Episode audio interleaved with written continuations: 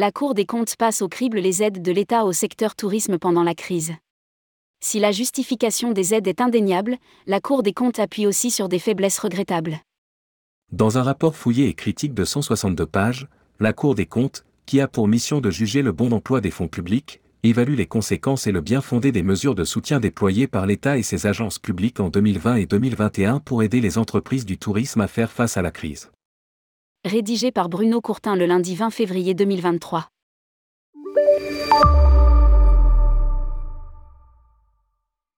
Au total, ce sont 45,5 milliards d'euros qui ont été versés ou mobilisés par les différents bras financiers de l'État aux entreprises des différents secteurs du tourisme dans le cadre des différents plans de sauvetage, pilotés par le comité de filière, mis en place par l'ancien ministre en charge du tourisme, Jean-Baptiste Lemoine.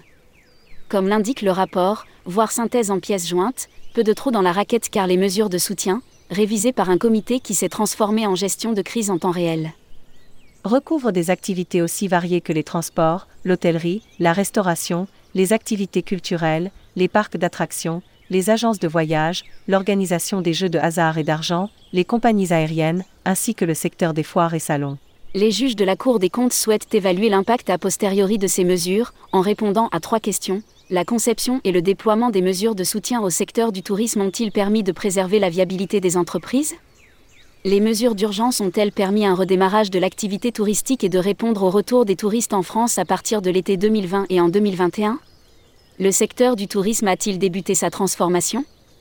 Lire aussi, à tout France, les recettes internationales près des niveaux de 2019, les réponses ne sont pas toutes positives. L'État mais aussi les entreprises du secteur en prennent parfois pour leur grade en termes mesurés mais bien argumentés. Un secteur très largement préservé et parfois au-delà. À la première question, la réponse est entièrement positive et ce ne sont pas les 98% d'entreprises du tourisme qui, à un titre ou à un autre, ont bénéficié des 45,5 MD euros d'aide publique en 2020 et 2021 qui diront le contraire.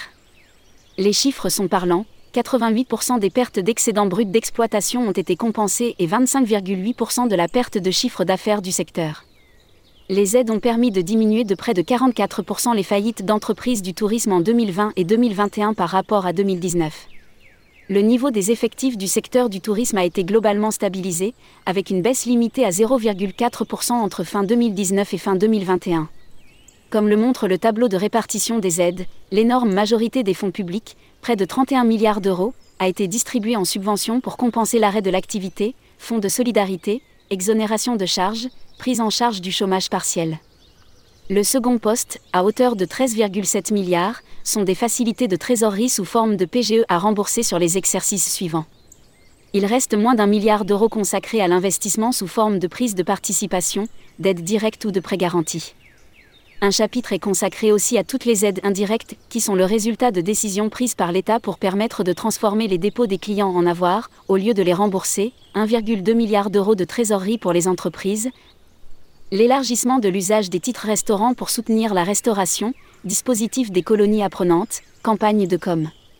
Oui, le secteur a été préservé et sans doute mieux que d'autres secteurs économiques au regard de son poids dans l'économie française. Personne ne s'en plaint.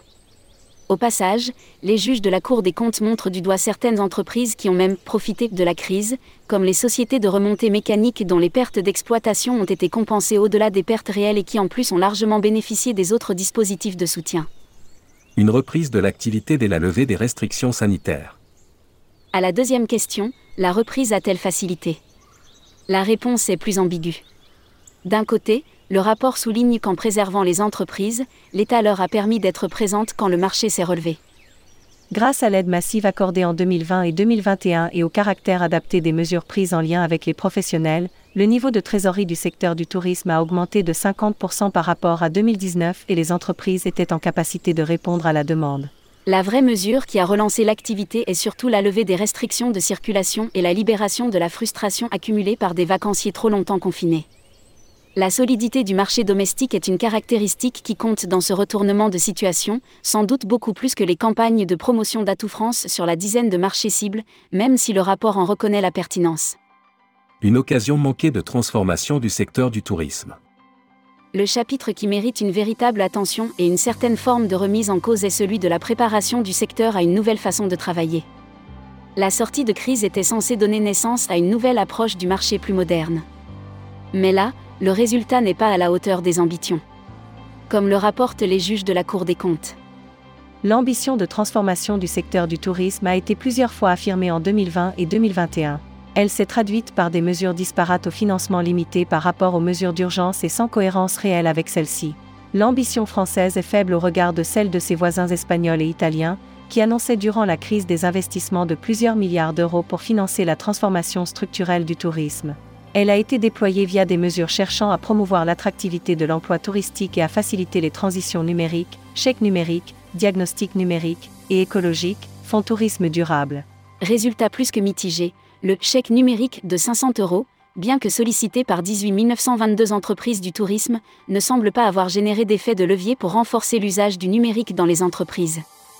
Les dispositifs de soutien à la transition écologique ont conduit à l'amélioration énergétique de petits équipements, mais n'ont pas permis au secteur d'entamer sa transformation durable. Peut mieux faire. Enfin, la Cour constate que les difficultés de recrutement, liées à un problème ancien d'attractivité et de fidélisation des personnels, semblent s'être encore accrues depuis la crise sanitaire.